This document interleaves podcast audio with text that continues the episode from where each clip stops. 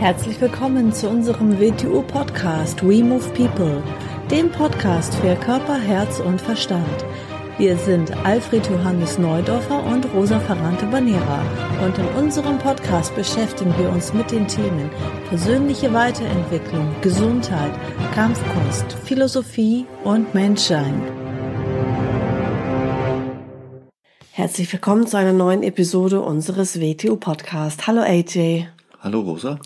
Heute haben wir mal wieder drei Zitate ausgesucht. Und ich lese einfach mal das erste vor. Das Leben ist so wirklich, wenn ich bin. Gurdjieff. Ist von Gurdjieff, ja. Mhm. Ja, was meint er natürlich damit?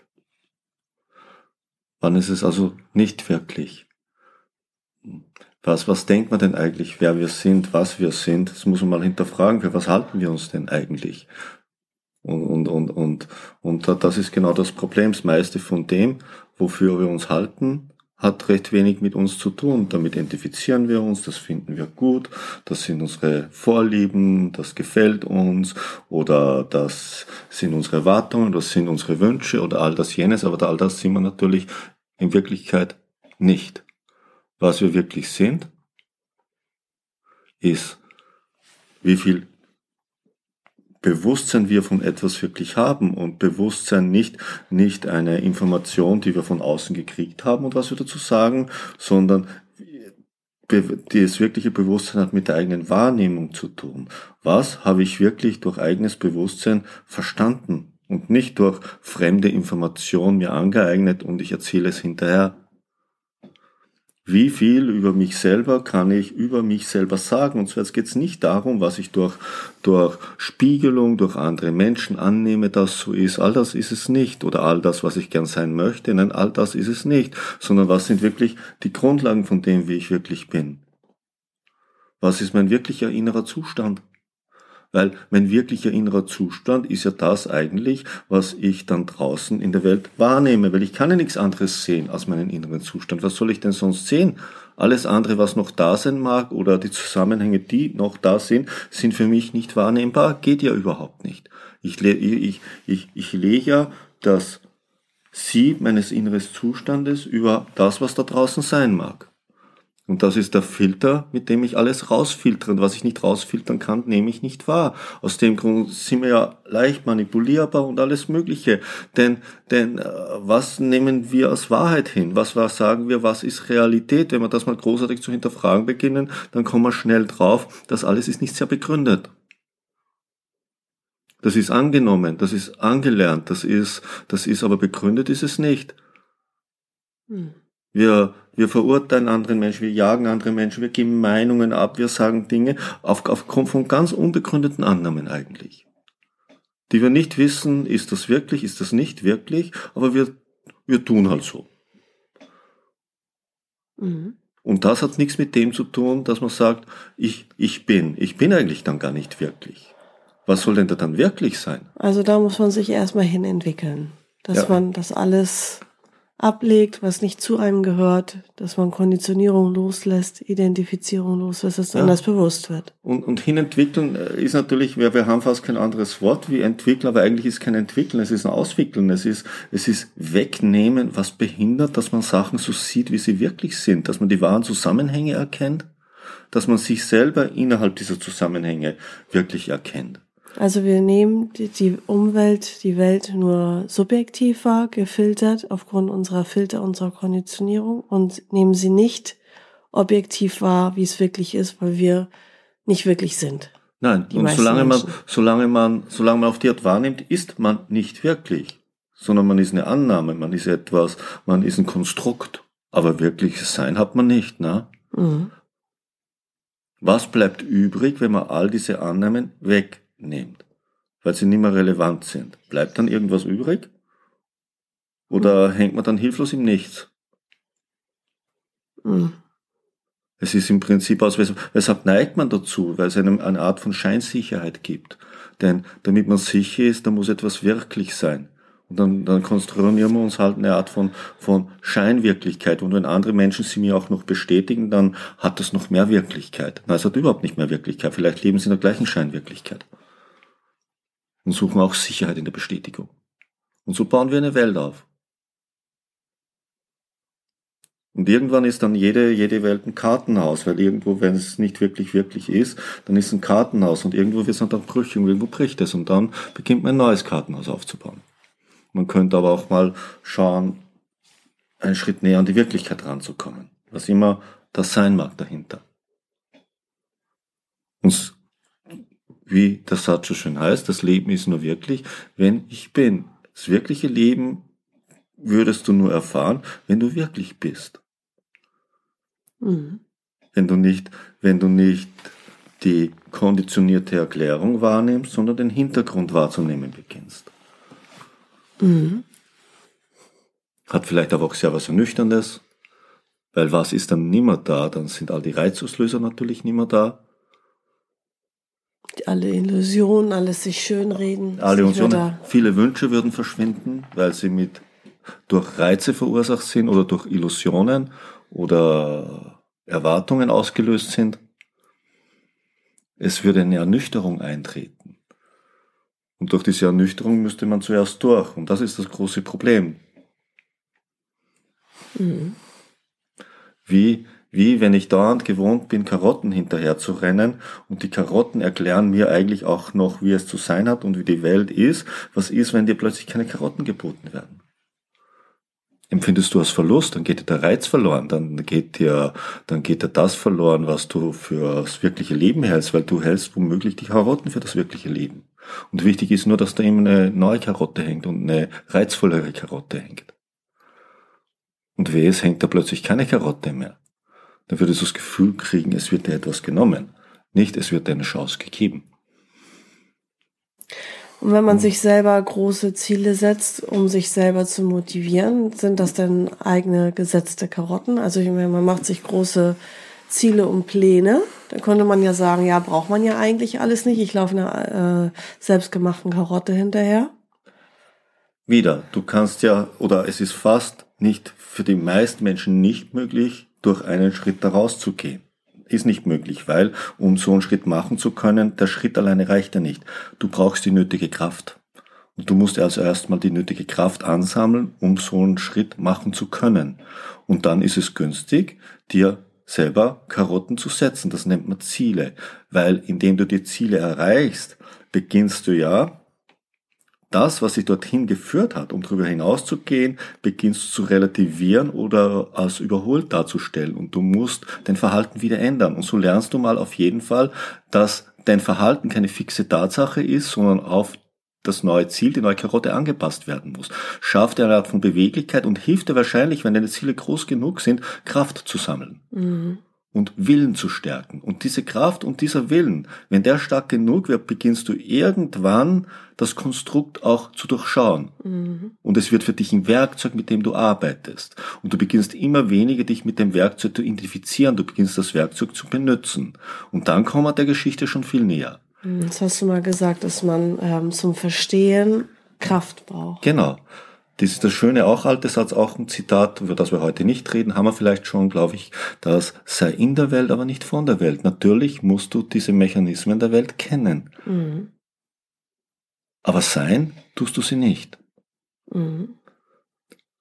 Du wirst dich mit ihnen identifizieren, du musst sie kennen, du musst ihnen spielen lernen, du musst mit ihnen jonglieren lernen und je mehr du das lernst, du wirst dabei kräftiger, du wirst dabei beweglicher, du wirst stärker und dann werden sich für dich Alternativen auftun mhm. um mehr zu sein.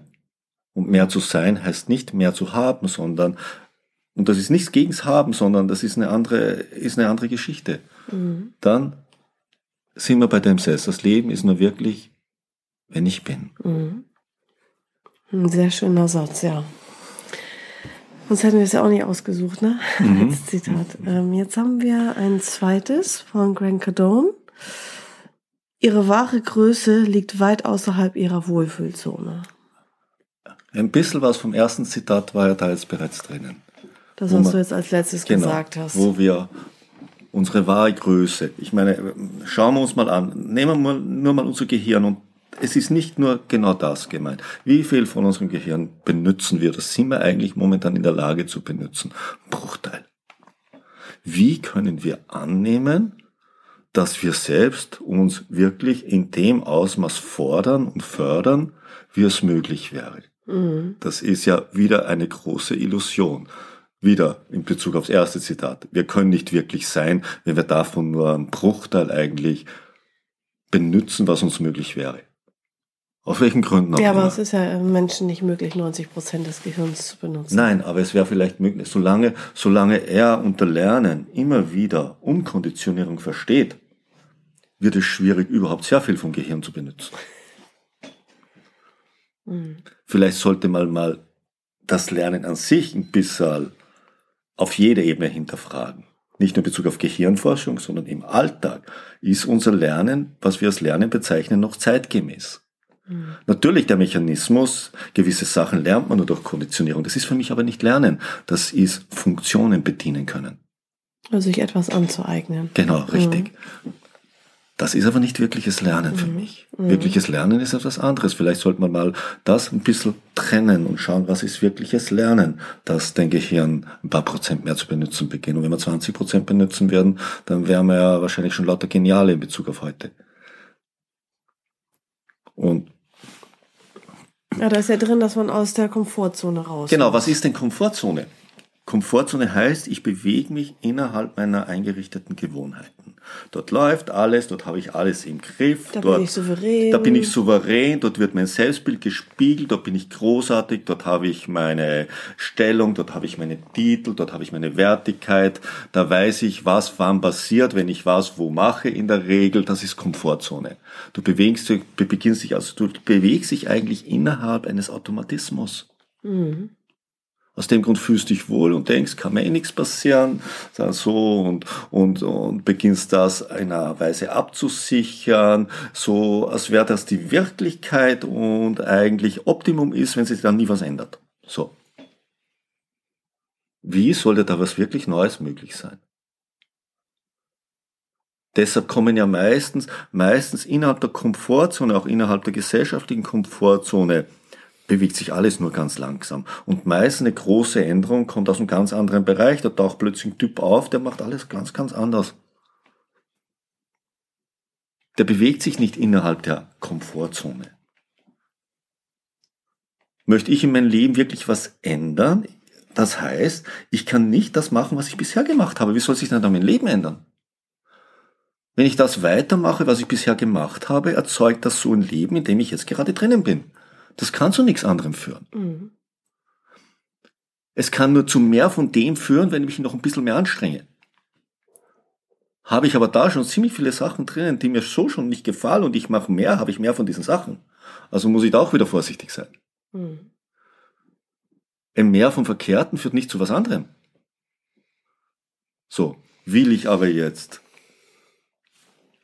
mehr Potenzial von mir ausschüsse. Und Potenzial heißt für mich, dass mir andere Sachen möglich werden. Nicht, dass mir vom gleichen dauernd mehr möglich wird. Das heißt, dann muss ich irgendwie grundlegend irgendwas anderes machen. Mhm.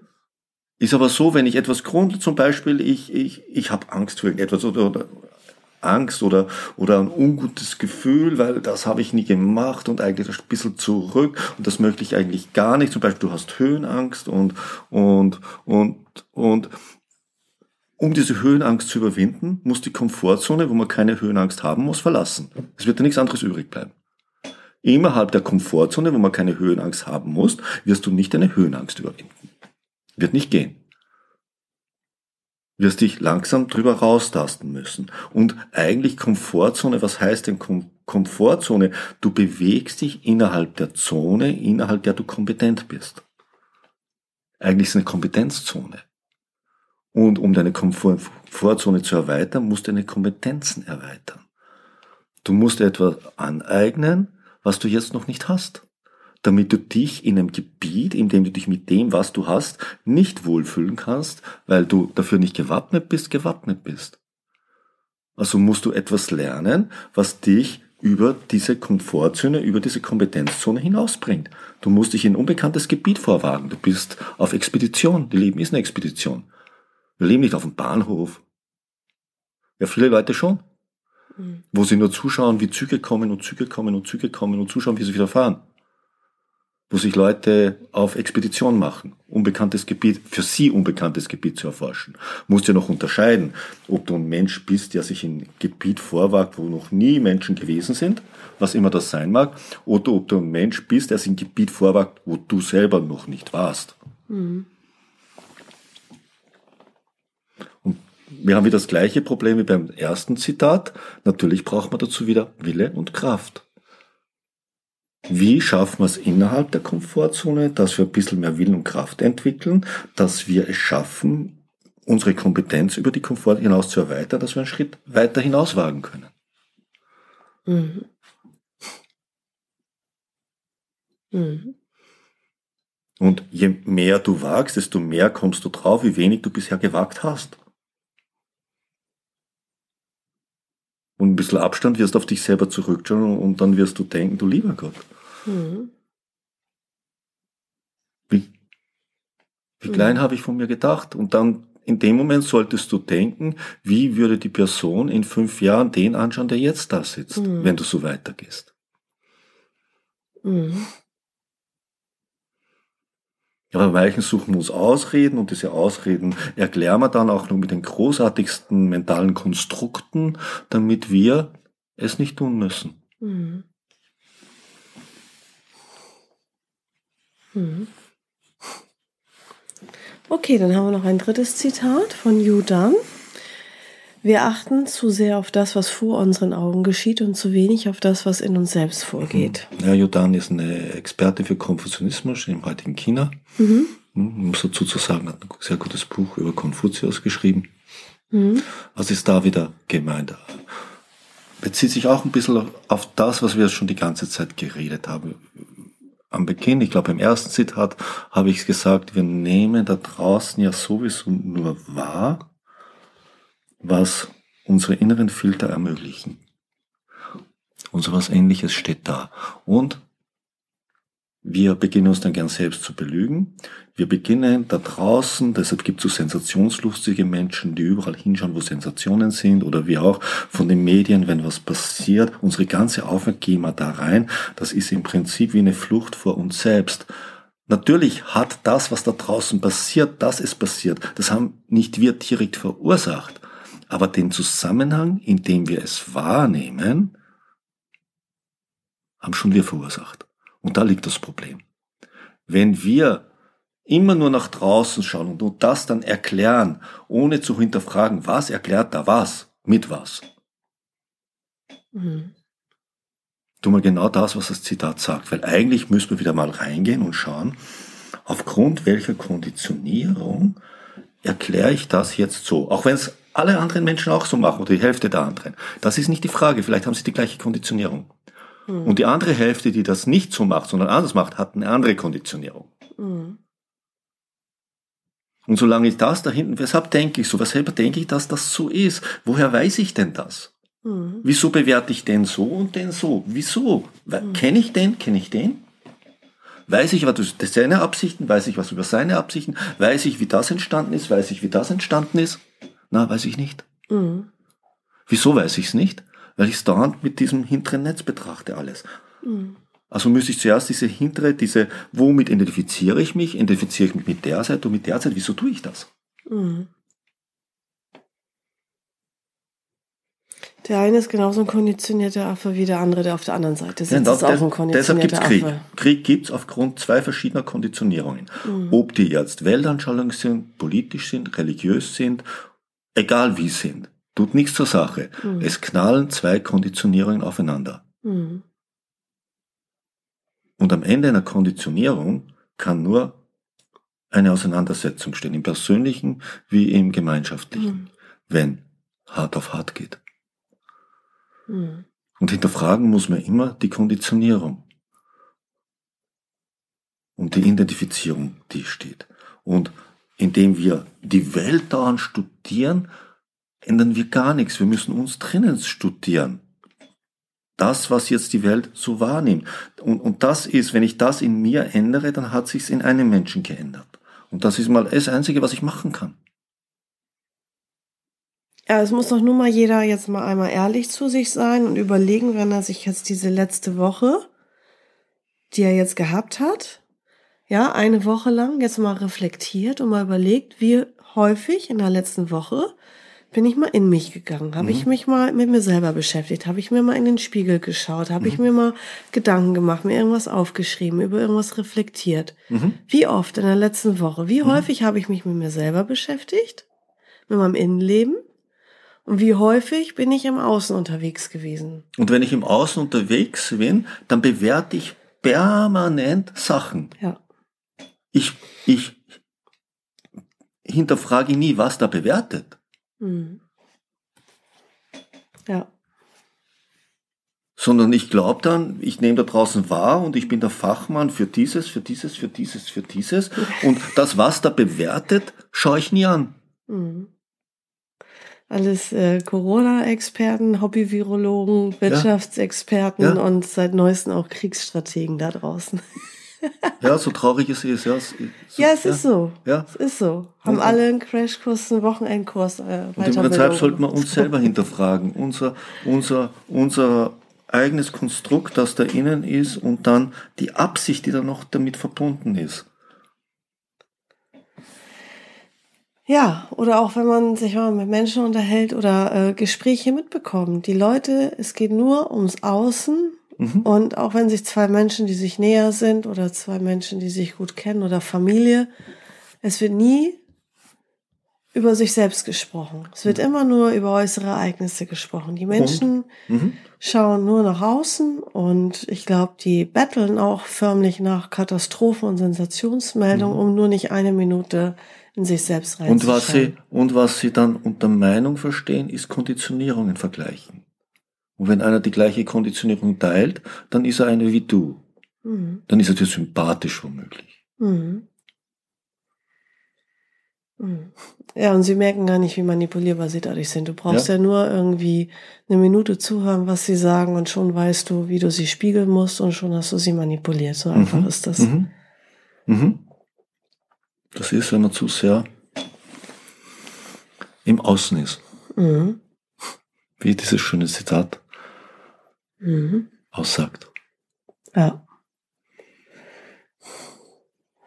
Ja, waren noch drei schöne Zitate, die auch wieder wie immer irgendwie miteinander innere Zusammenhang, Zusammenhang hatten. Ja. Ähm, mhm. Obwohl wir das so nicht geplant hatten. Nee. Mhm. mhm. Von drei, aus ganz drei unterschiedlichen Richtungen. Ja, eine von Gurdjieff, eine aus dem Osten, aus dem modernen Osten, aus dem modernen China und das dritte Mhm. Aus den USA. Mhm. Mhm. Von einem Italiener, der ein amerikanischer Top-Verkäufer ist, genau. Verkaufstrainer, genau. wenn man so sagt. okay, dann vielen Dank für diese Folge und, und bis zum nächsten Mal. Bis zum nächsten Mal. Ciao. Tschüss.